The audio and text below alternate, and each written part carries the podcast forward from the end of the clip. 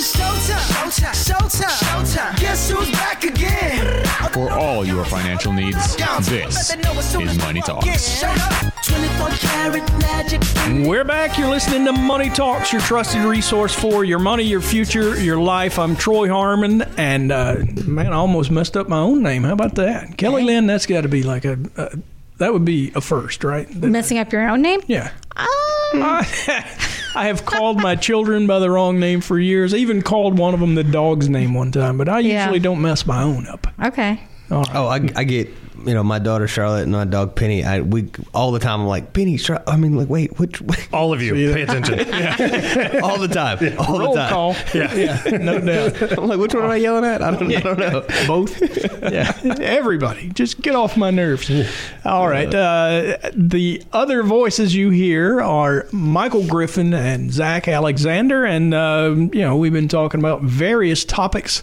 Uh, mostly the Fed and inflation and interest rates and all the fun stuff that the uh, news gives us. But Kelly Lynn, yes. we have got something else to talk about, and I'm going to turn it over, and you tell me once again. Once again, what yeah. to do? Actually, it's you're kind of off the hook because this is this is really towards Michael and Zach. I'll um, take that. We've got a we've got some investors, Guillermo and Maureen, um, sixty-eight and sixty-six, um, retired uh, at the end of uh, December. twenty twenty-one market had rebounded. They were in a better position than prior to the pandemic, but twenty twenty-two has not quite turned out the way they expected. Um, high, high inflation, investments are down, um, bonds are worth less when they bought them because interest rates have increased.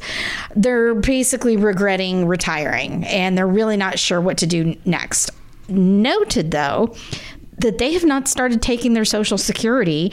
And while on Medicare, they uh, thought it would be better to wait for to receive larger Social Security checks on a later date. So living off um, after-tax money in savings and brokerage because, again, they are trying to avoid touching their tax-deferred accounts because they're down so much. Right. That so, was that was the biggest thing that I saw, Kelly Lynn. I mean, yeah, yeah. I, I, I, I assume there's some mistakes that they're making. Well, I mean, I... Not, we're not going to call it a mistake, but there there's some things that they could change yes. that might well, benefit them and, a little bit more. And that's I mean, why you're here. They're sixty-eight mm. and sixty-six. I mean, you know, it, it caps out at seventy. You know, well, on exactly. Social Security money, so they're right. so they're getting close. And I have this conversation with clients all the time. You know, when when do I take my Social Security? And I've run enough Social Security analysis over the years that it's typically a, a ten to twelve year mm-hmm. break even point. Mm-hmm. So that means, you know, after you start taking Social Security, you got to live another, you know, ten to twelve years for it to, you know, make sense for you to have, have waited. And, um, you know, so if you waited till till seventy. So, you know, to us, it's really a bird in hand situation mm-hmm.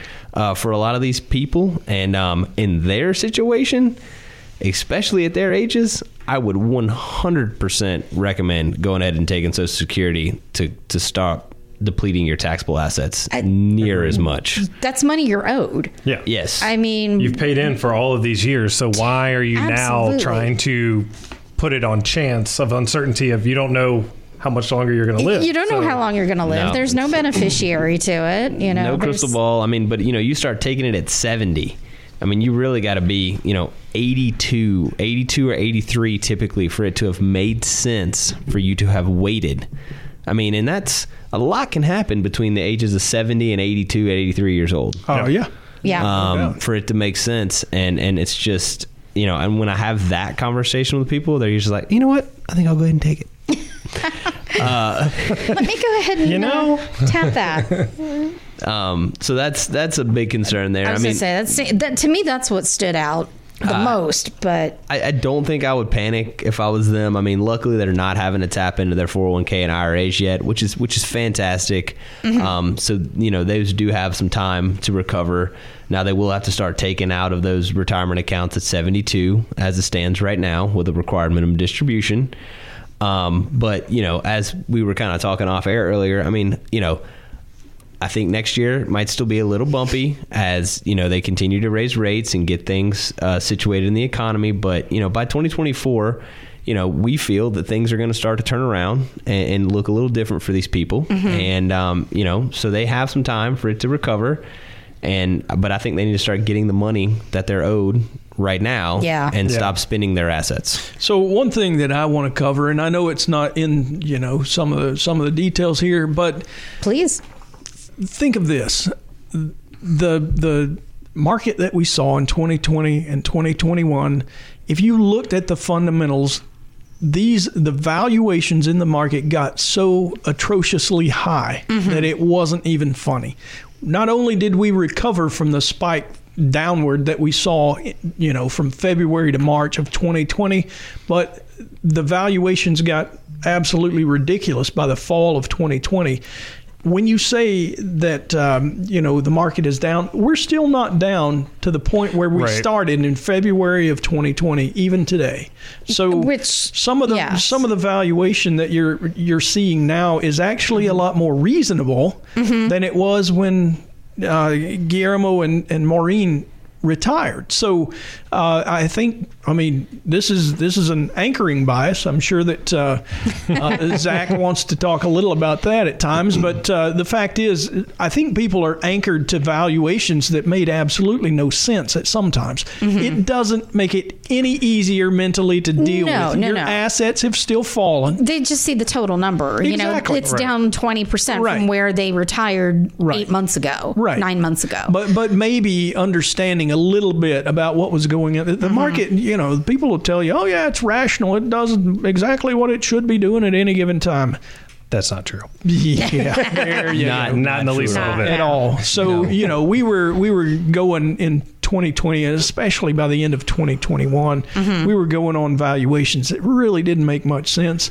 Um But uh, they're they're more reasonable now. In fact, I've been telling folks, we finally got back to the point just in the last few weeks where I would say, you know what, probably reasonable to start dollar cost averaging. You're probably not mm. at the bottom at the moment, but you're going to invest mm-hmm. through it, which is the way you do with a D C A strategy, right? Mm-hmm. Yep. And uh, if if you're DCAing and the market just goes up, you're actually wasting your time. You should have just dumped the money in, but you don't know until after the fact, right? Right. right. So I think I think you know that's a point that could be made, just to maybe get them a little more um, mental solitude. Well, I, yeah. I know that like if a down market in your early retirement years is a lot more exactly. difficult yep. to overcome, because that's when you're assets are the largest because right. you're not drawing them down. Yep. Mm-hmm. So you start, yeah, you start so withdrawing. I see the panic. Like I, I, I mean, I get it. Like yep.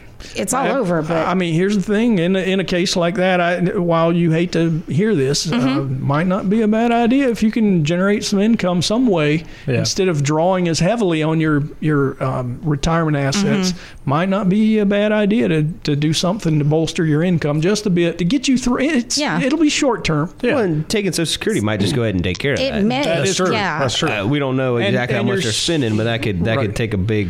Well, I think Social Security is going to be adjusted for inflation anyway, right? It will. Yeah. So, mm-hmm. well, you kind of think about it this way too, and I think we do this really well with our clients, is even when we are presented with the current market and economic conditions, it's kind of a glass half full approach, because there's still opportunities in a down market. There's there's no, certain that's thing, true. There's that's certain true. things that you can take advantage of: tax loss harvesting, rebalancing, trying to look at different positions or maybe yep. different sectors, and we have that active management. So one thing that sticks out to me is I don't think it's necessarily an issue that the market's down. I think the planning before you retire is most important, to be able to have what you need set aside and maybe have different buckets of income to pull from and have a better understanding of of, of your resources going into a down market. And, and I do think that that's something that we do very well with our clients. To We've been here before. The market sure. has dropped before. This too shall pass. Right. It's it's going to, but it's getting through that short-term bump for the long-term outcome. Right. Yep. Um, the only thing that I would say is mm-hmm. the piece that makes it a little more difficult right now is mm-hmm. fixed income assets have fallen significantly in twenty twenty-two yeah. as well. Yes. yes. So, you know, even setting aside some money, if you if you didn't wait for your maturities, mm-hmm. uh, you know, you could be having to sell fixed income for spending mm-hmm. in a at a bad time. At as a well. very bad yeah. time. And, yeah. and, and that doesn't normally happen. Okay. So, uh, you know, if, if they had bond funds, uh, ouch. I yeah. mean, it's going to hurt a little we bit. We did too. not get that many details. Correct. Yeah, but you see what I'm saying. Oh, absolutely. You know, bond absolutely. fund versus a, the maturity like, of a bond, an individual bond, is going to be very different. different in a time. It goes back to what Zach is saying. You need that. You need that active management to get, yep. you know, to, to, to help you through make sure. those decisions. So. Absolutely. Yep. Because I think you saw the writing on the wall, or at least or well, we've been talking about it a long time. Seen it for a little bit. Yep. I mean, not not completely crystal ball, but you no, know, these guys, knows, yeah. these guys know. Mine's still what in the doing. shop. I don't I don't know what's going on with the crystal ball, but. Need a new mechanic. Yeah. Okay. Well, coming up next, we're going to hit our uh, question mailbag. I got a really good question about energy costs in Europe. So we will get that when we get back. You're listening to Money Talks, your trusted resource for your money, your future, your life.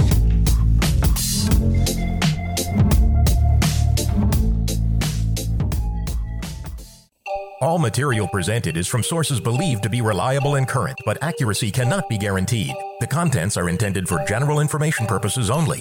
Information provided should not be the sole basis in making any decision and is not intended to replace the advice of qualified professionals, such as tax consultants, insurance advisor, or attorney. Although this material is designed to provide accurate and authoritative information with respect to the subject matter, it may not apply in all situations. This is not to be construed as an offer to buy or sell any financial instruments. It is not our intention to state, indicate, or imply in any manner that current or past results are indicative of future profitability or expectations. Portfolio holdings discussed are subject to change. There is no guarantee that in the future these securities will be held in the Hensler accounts. As with all investments, there are associated inherent risks. Please obtain and review all financial material carefully before investing. Hensler is not licensed to offer or sell insurance products. This overview is not to be construed as an offer to purchase any insurance products.